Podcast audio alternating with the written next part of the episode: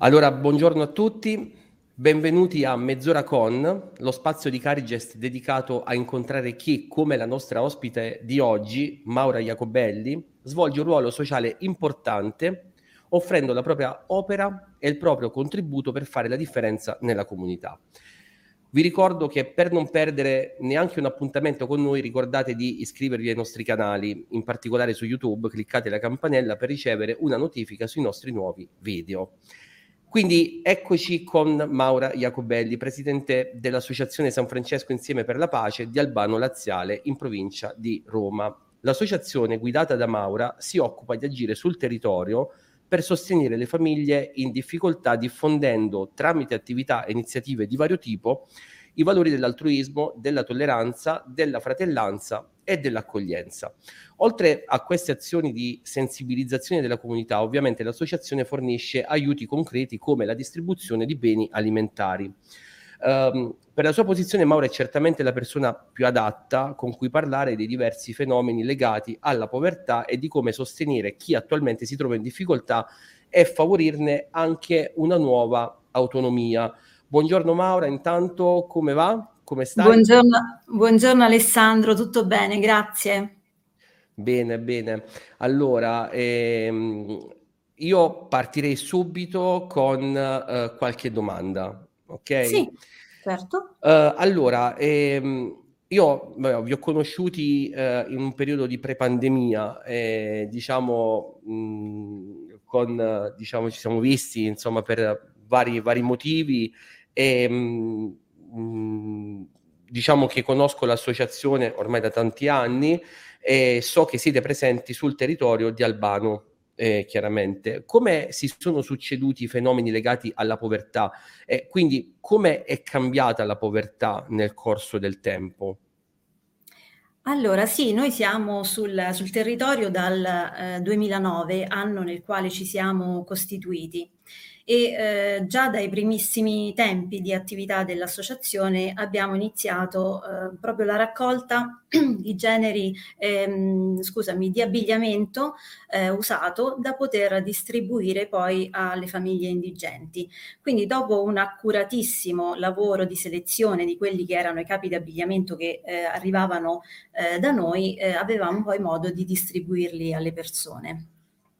E durante questa attività abbiamo avuto modo di conoscere e di incontrare altre associazioni che invece si occupavano di distribuzione di alimenti, di generi alimentari e ci siamo ritrovati coinvolti in questa attività quasi senza rendercene conto, forse anche perché appunto eravamo già in contatto con le famiglie in particolare difficoltà in quel momento sul nostro territorio e quindi è stato più semplice avviarci a questa nuova realtà di aiuto.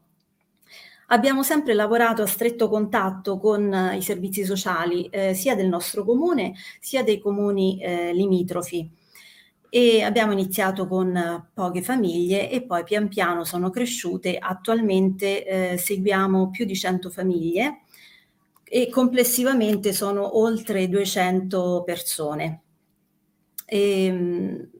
Quello che stiamo facendo in questo momento, quindi ad oggi, dopo la pandemia, ci siamo soffermati su quella che è la distribuzione alimentare, quindi seguiamo due realtà separate ma molto simili tra loro, che sono appunto una la distribuzione di un pacco mensile alle famiglie indigenti e l'altra invece che è la gestione dell'emporio solidale del comune di Albano Laziale, nel quale le famiglie vengono ed hanno una tesserina magnetica attraverso la quale possono spendere i loro punti per l'acquisto, tra virgolette, dei generi alimentari. E per capire come è cambiata la povertà abbiamo un punto di riferimento che poi oggi per tante cose è diventato quasi l'anno zero, che è quello proprio l'anno della pandemia e del lockdown, perché in seguito a questa emergenza ci siamo ritrovati, abbiamo avuto modo di capire come sia cambiata la povertà, che cosa è successo. In realtà tantissime famiglie si sono ritrovate improvvisamente dall'oggi al domani a dover chiedere un aiuto. legato al fatto che fondamentalmente non avevano più la possibilità di andare a svolgere quei lavori, seppur precari, seppur non in regola, ma che consentivano loro di avere quella liquidità quotidiana che era necessaria e sufficiente a gestire le loro necessità, quindi le loro spese. Fondamentalmente potremmo dire che per tanti di questi casi potevano essere considerati già in uno stato di emergenza prima del lockdown, ma in realtà ce ne siamo resi conto, le famiglie stesse si sono rese conto di essere in difficoltà soltanto nel momento dell'emergenza, perché oggi è particolarmente diffuso il concetto di vivere alla giornata. Si è persa la capacità di dare una priorità a quelle che sono le spese da sostenere. Si è portati a spendere tutto quello che si guadagna e quindi senza avere una sorta di forma di accantonamento che invece ci può essere utile nei casi di emergenza. E questo chiaramente crea tante problematiche e aumento delle necessità di tante famiglie che ci chiedono aiuto oggi. Ok, quindi diciamo che sostanzialmente è venuto fuori con la pandemia quello, dei problemi che già, precedentemente c'erano già, esistevano già, ma con la pandemia, si sono accentuate un po' quelle povertà che erano già in stato di emergenza, ma che in realtà non erano ancora venute fuori. Ecco, esatto. E invece le esigenze delle persone, come sono cambiate nel corso del tempo? Allora, che intanto è fondamentale, secondo me, fare una distinzione, nel senso, quelle che noi seguiamo, le famiglie che noi seguiamo, sono in realtà appunto famiglie, perché noi distribuiamo dei generi alimentari che necessitano di una preparazione, di una cottura, quindi il nostro target è obbligatoriamente una famiglia, una persona che abbia a disposizione una casa, una cucina dove poter preparare il suo piatto. Sicuramente non saremmo particolarmente d'aiuto ad un senzatetto, ad esempio, perché fornire della pasta secca non avrebbe alcun senso. E in questo c'è un aneddoto, una cosa che è realmente successa proprio durante il periodo della pandemia che ci ha fatto riflettere.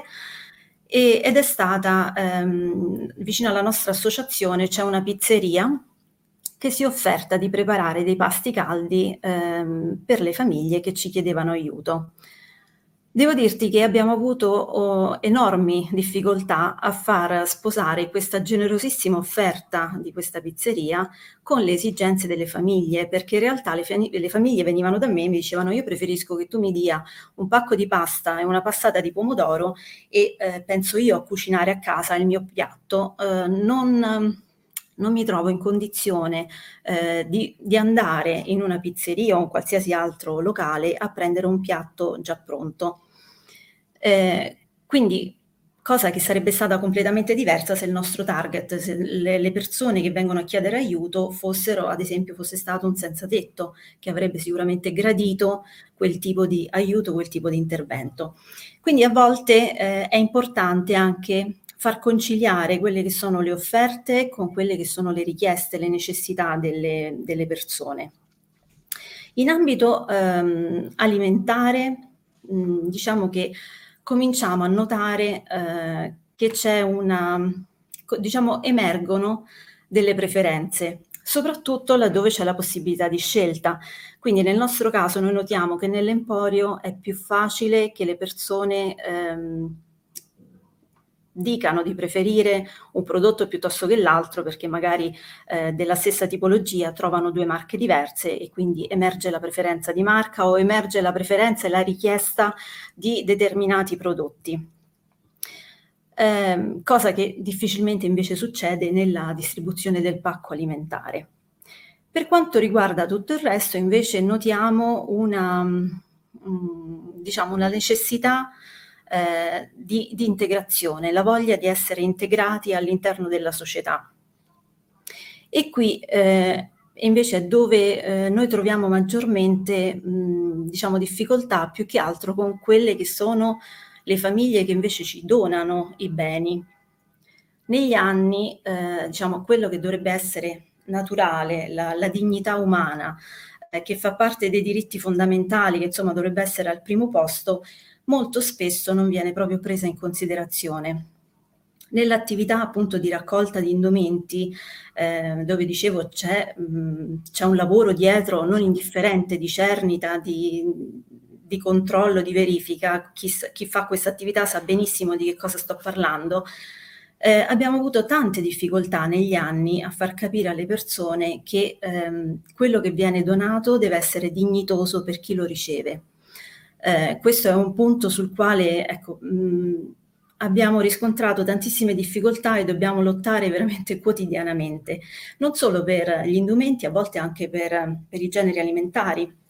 Soprattutto agli inizi, quando abbiamo iniziato questa attività, tante persone ci contattavano perché magari avevano un sovrappiù di un banchetto, di una festicciola, di qualcosa, ma prodotti che ormai non erano più utilizzabili per la donazione.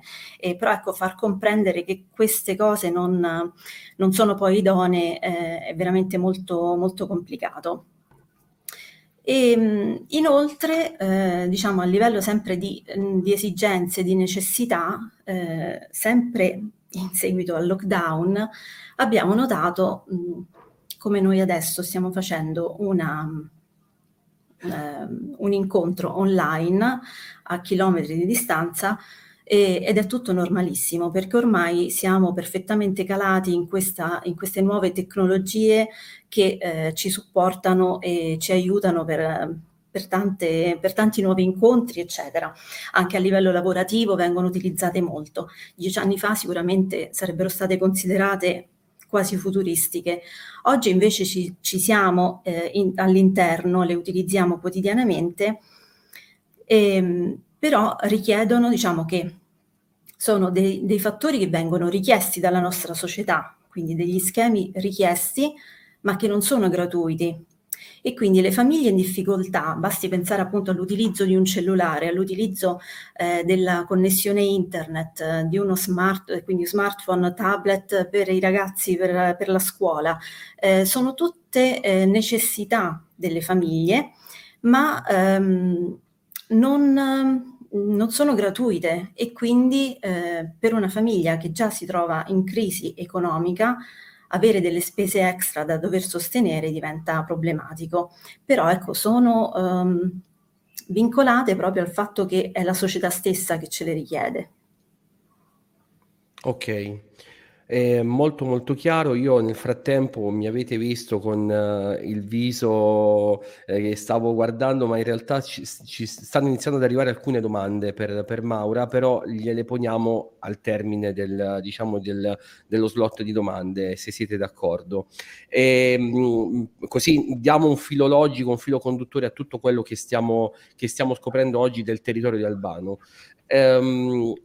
Maura, io ti volevo chiedere, ma oggi chi sono i nuovi poveri? Perché noi adesso abbiamo visto anche, no, di questi aiuti che voi state dando, del cambiamento delle persone nel corso degli anni, ma oggi i poveri in realtà chi sono? C'è stato un cambiamento? Allora, beh, non proprio, nel senso che abbiamo tutta una serie di delle categorie, vogliamo chiamarle per categorie, non so bene come dare delle definizioni che non siano inopportune, però comunque ci sono delle tipologie di famiglie che chiaramente io parlo sempre per quella che è la nostra esperienza, quindi tipologie di famiglie che ci sono sempre e ci saranno sempre probabilmente. Noi nel nostro, tra i nostri utenti, tra le persone che seguiamo, abbiamo sicuramente tantissime che sono famiglie che non hanno o non hanno titoli di studio o comunque hanno bassi livelli di istruzione, e sono quelle famiglie che sicuramente riscontrano sempre maggiori difficoltà a poter uscire da quello che è il percorso di aiuti. Ci sono tante famiglie che sono composte da persone anziane, che siano coniugi o che siano persone singole, ma che comunque con la loro pensione non riescono ad andare oltre che quella la copertura magari delle spese dell'affitto e delle utenze. Oppure sono persone anziane che aiutano figli e nipoti, magari economicamente, e rimangono loro senza la possibilità di avere liquidità per gli acquisti quotidiani.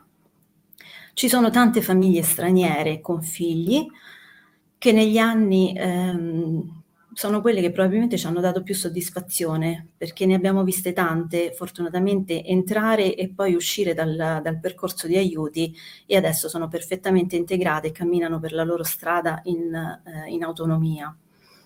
Da un anno a questa parte abbiamo tante richieste di persone dell'Ucraina, e in passato abbiamo avuto diverse coppie giovani, probabilmente è stato legato ad un periodo problematiche lavorative proprio legate alla zona, e anche queste però hanno percorso il loro percorso di aiuto in maniera molto breve, perché fortunatamente sono quelle più idonee poi a trovare nuovamente lavoro.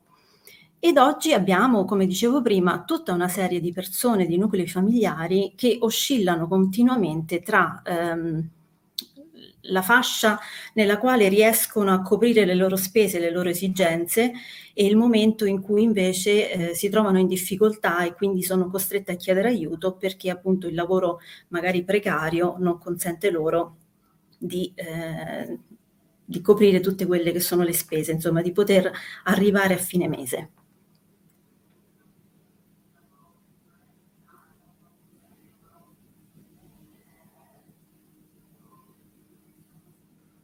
Alessandro, ti vedo bloccato, non so se è un problema mio.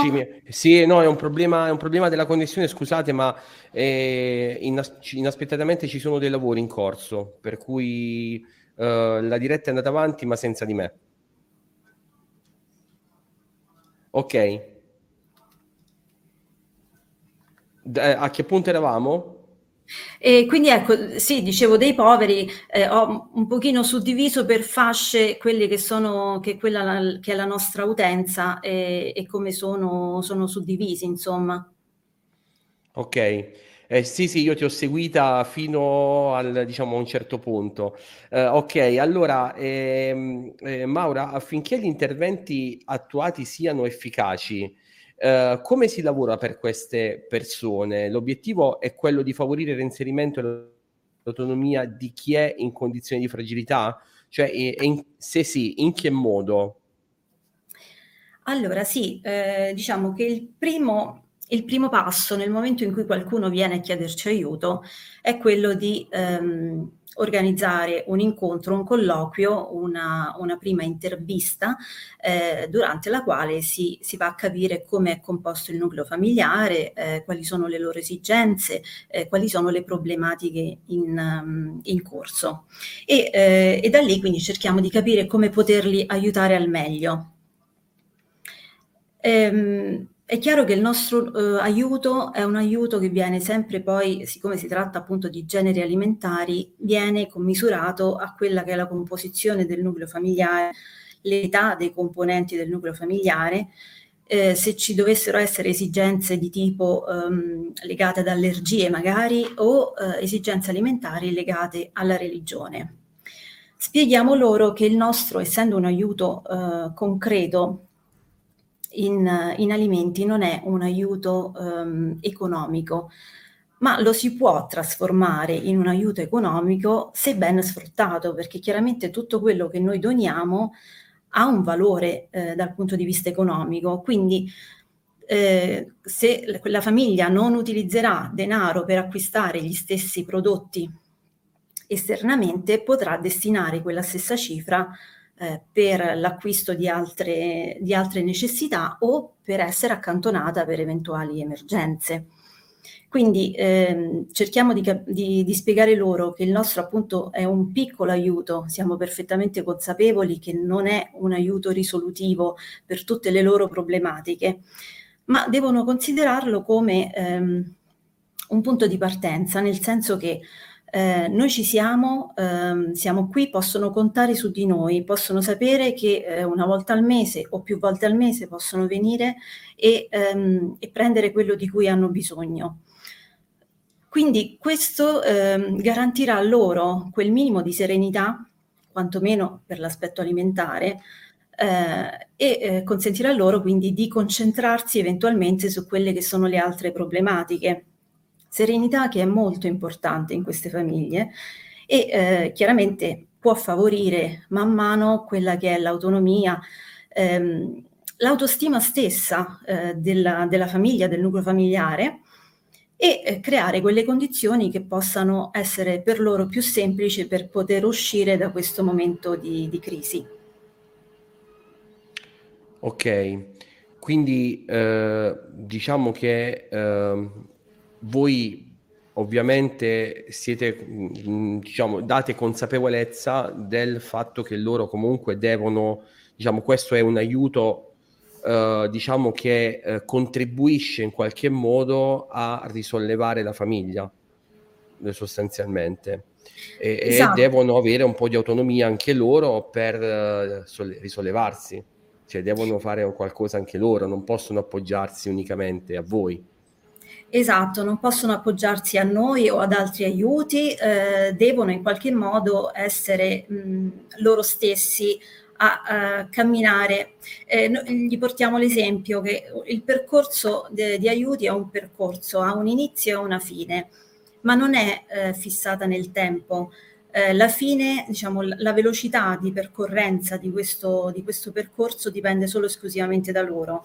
Se si adageranno a quelli che sono gli aiuti, quindi cammineranno in maniera più lenta e arriveranno più tardi al traguardo, se invece si attivano e riescono a rispondere bene a quelli che sono gli aiuti e quindi a seguire quelli che sono i consigli, possono uscire prima dal percorso di aiuti. Certo. Senti Maura, ti volevo chiedere, ma a partire da oggi, come bisogna intervenire per far fronte al prossimo futuro? Considerato un po' quello che sta succedendo in giro per il mondo, usciamo dalla pandemia, inizia la guerra, adesso ultime notizie, insomma... Tra le tante ci sono diciamo a livello internazionale preoccupazioni anche di altro genere, parliamo di intelligenza artificiale, è vero, probabilmente non c'entra nulla ma fino a un certo punto, perché comunque sono cambiamenti che stiamo attraversando in maniera tanto veloce e quindi inevitabilmente adesso bisogna capire come si può, diciamo, come si può intervenire adesso, cioè cosa bisogna fare per il prossimo futuro. Avremo bisogno della bacchetta magica. Allora, no, a parte gli scherzi, allora dobbiamo, da oggi in realtà, questo oggi lo dovremmo già anticipare di qualche tempo, perché in questi ultimi tempi noi ci siamo resi conto già che sono maggiori le domande per entrare nel programma di aiuto piuttosto che le persone che escono dal programma di aiuto. Quindi abbiamo una costante crescita di richieste e considerando quelli che sono gli aumenti dei prezzi che abbiamo visto, insomma, in questi ultimi mesi, sono veramente notevolmente aumentati. E questo comporta solo esclusivamente, ci porta soltanto verso una direzione che è quella della diminuzione di beni alimentari pro capite da poter consegnare. Quindi la prima cosa che abbiamo fatto è stata quella di ridurre l'elenco dei generi alimentari di prima necessità e quindi attenerci solo esclusivamente a quelli. Il discorso di prima, no? Preferisco darti più pasta e passata, latte, farina e zucchero affinché tu in casa possa preparare qualcosa piuttosto che darti il sugo pronto, il pesto, le olive o quant'altro che invece sono cose pronte già e che hanno un costo maggiore. Quindi diciamo questo è stato il primo intervento, non particolarmente apprezzato dagli utenti, ma purtroppo dobbiamo anche diciamo adeguarci a quelle che sono le situazioni attuali. E un'altra cosa che secondo noi invece è molto importante e sulla quale comunque cerchiamo di sensibilizzare le persone sempre, tutti i giorni, è quella di prevenire lo spreco alimentare. In questi ultimi tempi se ne è parlato tanto, ci sono stati tantissimi progetti anche di recupero e ridistribuzione molto ben organizzati, ma per lo più se ne parlava per le attività commerciali, se ne è parlato e si è agito per le attività commerciali, mentre invece oggi diventa importante anche andare a vedere lo spreco alimentare all'interno del nucleo familiare, perché comunque stiamo parlando di veramente tanti tonnellate di alimenti che vengono purtroppo eliminati perché scaduti, perché andati a male, eccetera, non utilizzati nei tempi corretti. Quindi lo scopo qual è? Quello di responsabilizzare le famiglie affinché possano avere un consumo consapevole degli alimenti, a partire dalla spesa, quindi verificare già prima la dispensa, che cosa c'è nella dispensa, di conseguenza vado ad integrare quello che mi occorre.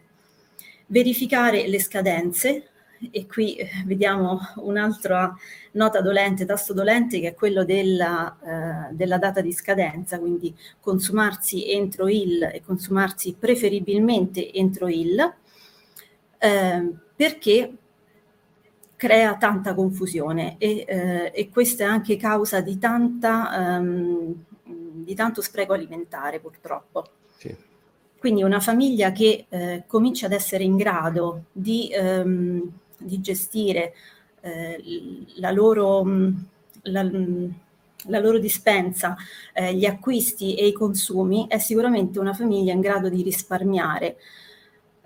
Non tantissimo, ma probabilmente giorno dopo giorno diventa qualcosa di consistente e di importante.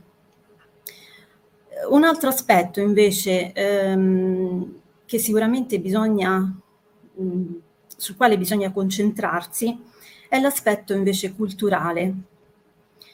Come dicevo prima, ci sono tante famiglie che poi per i figli non si impegnano a farli continuare negli studi, magari preferiscono mandarli a lavorare piuttosto che fare continuare gli studi.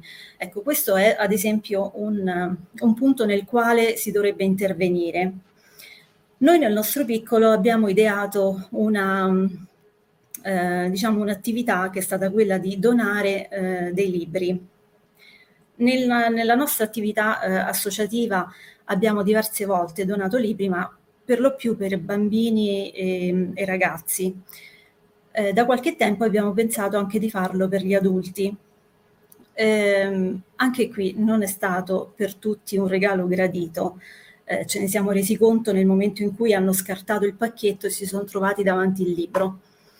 E quindi siamo perfettamente coscienti che magari in alcune famiglie quel libro andrà lì a prendere polvere da qualche parte, ma noi vogliamo pensarlo come un gesto di semina, come se quello fosse un seme, e che quindi magari qualcuno all'interno di quella famiglia un giorno comunque aprirà quel libro, lo sfoglierà, comincerà a leggerlo, magari si interesserà e lo porterà a termine.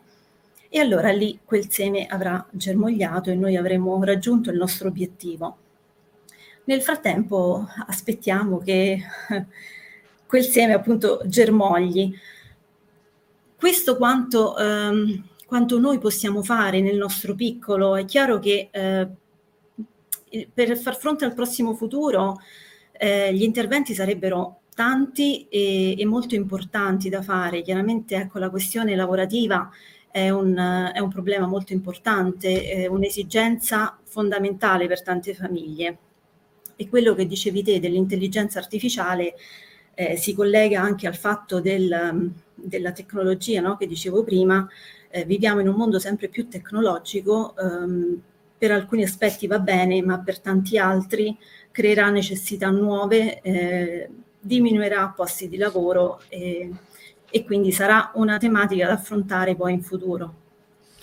Sì, allora, guarda, io vorrei aggiungere qualcosa, adesso stiamo così parlando e posso anche dire se insomma a qualcuno di voi farà piacere andare anche a rivedere interviste precedenti, l'unico, diciamo così, denominatore comune è proprio il punto della cultura e della formazione.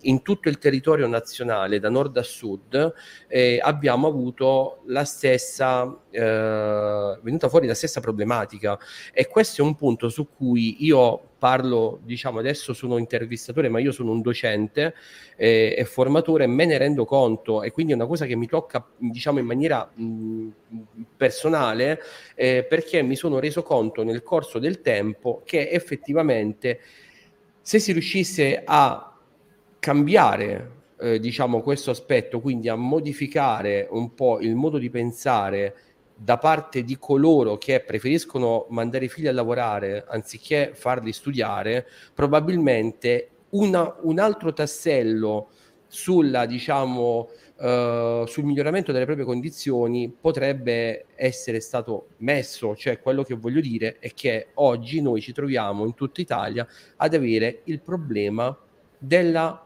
cultura dell'istruzione.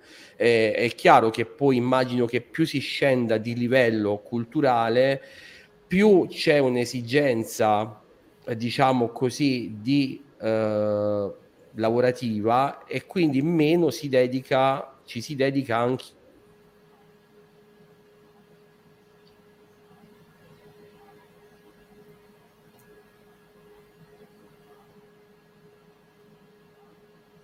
Che alla spinta per poter...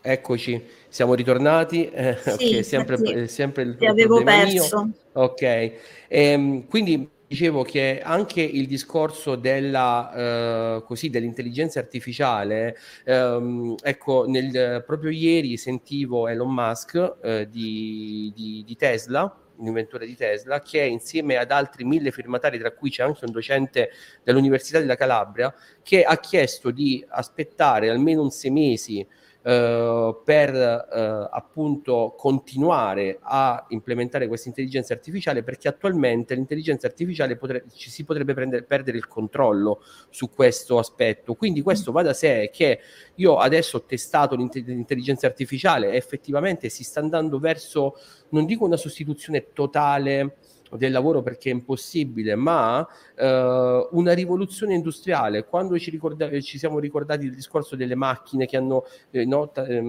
stata la rivoluzione industriale, l'avvento delle macchine, la sostituzione dell'uomo, oggi si sta andando effettivamente verso quella direzione. Quindi va da sé che chi magari riesce a essere un po' sul pezzo, allora bene o male riesce, chi invece è marginato perché sono gli ultimi, cosiddetti ultimi, avranno ancora più fatica, faranno più fatica ad entrare nel mondo del lavoro. Quindi secondo me oggi, adesso non voglio polemizzare, ma questo non dovrebbe farlo l'Associazione di San Francesco o la Caritas lo dovrebbe fare il governo.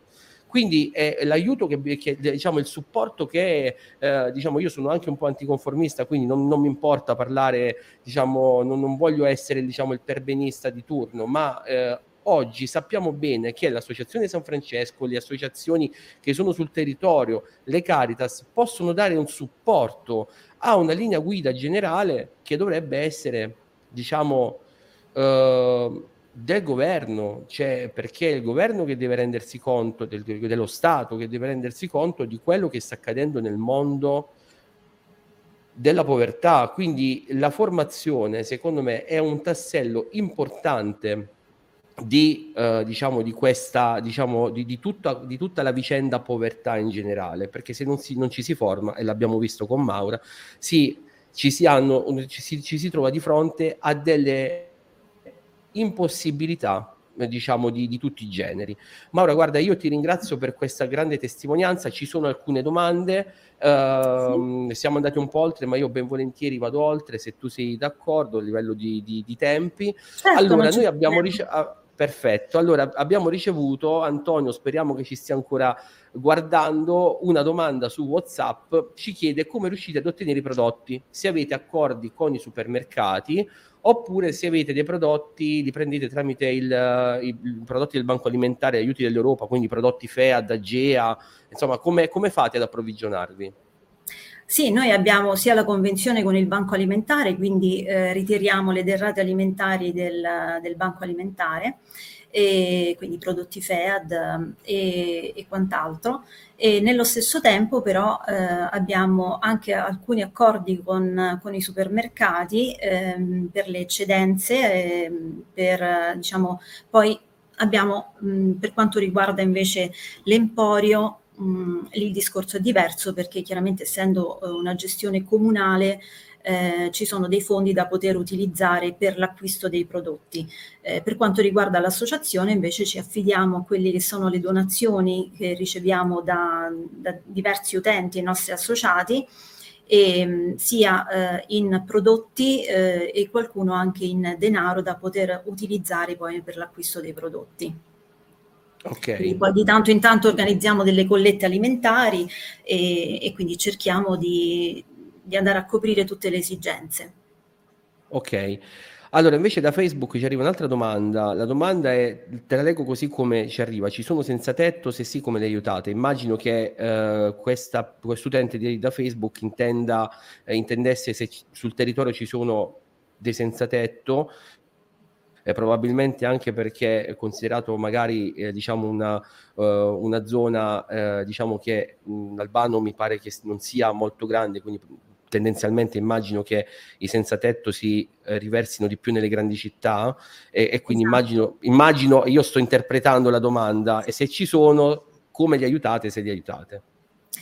Allora, ad Albano non ce ne sono molti, sono poche unità che vengono aiutati però comunque da altre associazioni, altri enti, perché come dicevo noi avendo una distribuzione di generi alimentari che devono essere preparati, non possono essere consumati se non previa cottura, chiaramente per i senza tetto non siamo noi più idonei per poter apportare loro aiuto. Ci sono altre associazioni sul territorio che invece si occupano proprio esclusivamente dei senza tetto. Ok. Allora, un'altra domanda invece che è molto interessante: come affrontate le famiglie che hanno altre usanze o sono di un'altra religione, ad esempio i musulmani, se ce ne sono chiaramente? Sì, ce ne sono e chiaramente dobbiamo stare molto attenti nella consegna o nella proposta dell'alimento che non contenga carne di maiale. Chiaramente sono persone che magari preferiscono utilizzare il riso piuttosto che la pasta, quindi noi sappiamo che per quel determinato pacco non potremo mettere dentro determinati alimenti perché appunto non possono consumarli. E siccome noi qui abbiamo spesso, perché qui in zona c'è una casa che produce salumi affettati e quant'altro, quindi sappiamo che non possiamo consegnarli a queste famiglie. Quindi diciamo che comunque avete un'attenzione, diciamo, alla persona prima di tutto, cioè non c'è una standardizzazione del processo di consegna.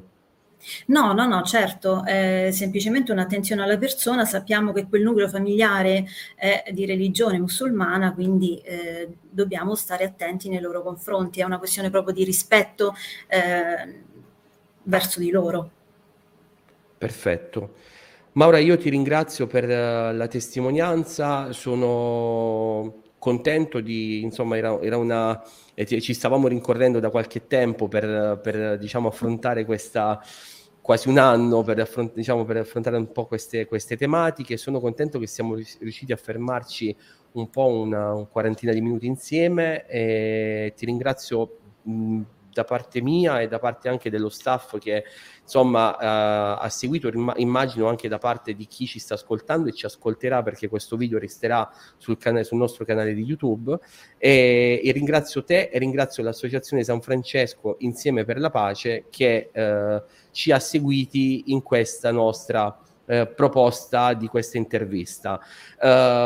Io vi ricordo ancora una volta di seguirci sui nostri canali social, soprattutto su YouTube, attivate la campanella, perché queste interviste possono servire anche successivamente a chi è nel mondo del sociale, perché questo è un momento di confronto sostanzialmente, quindi se ci si resta aggiornati, sicuramente si possono prendere degli spunti e può essere un modo per tutti noi che appunto siamo nel sociale di fare rete e soprattutto di migliorare i servizi e dare una voce, visto che normalmente le associazioni, le cooperative, le Caritas spesso fanno dei lavori che vengono a volte anche sommersi, nel senso che non si sa cosa fanno. Ecco, questo è importante, quindi seguiteci sui nostri social, così sarete sempre informati sulle novità.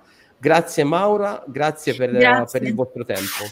Grazie Alessandro, grazie a CariGest e tutto lo staff, e un saluto a quanti ci hanno seguito, e comunque resto a disposizione nel caso qualcuno volesse in seguito fare qualche domanda. È piacevole poter condividere le esperienze e quindi trovare poi spunto anche per nuove attività e nuove proposte.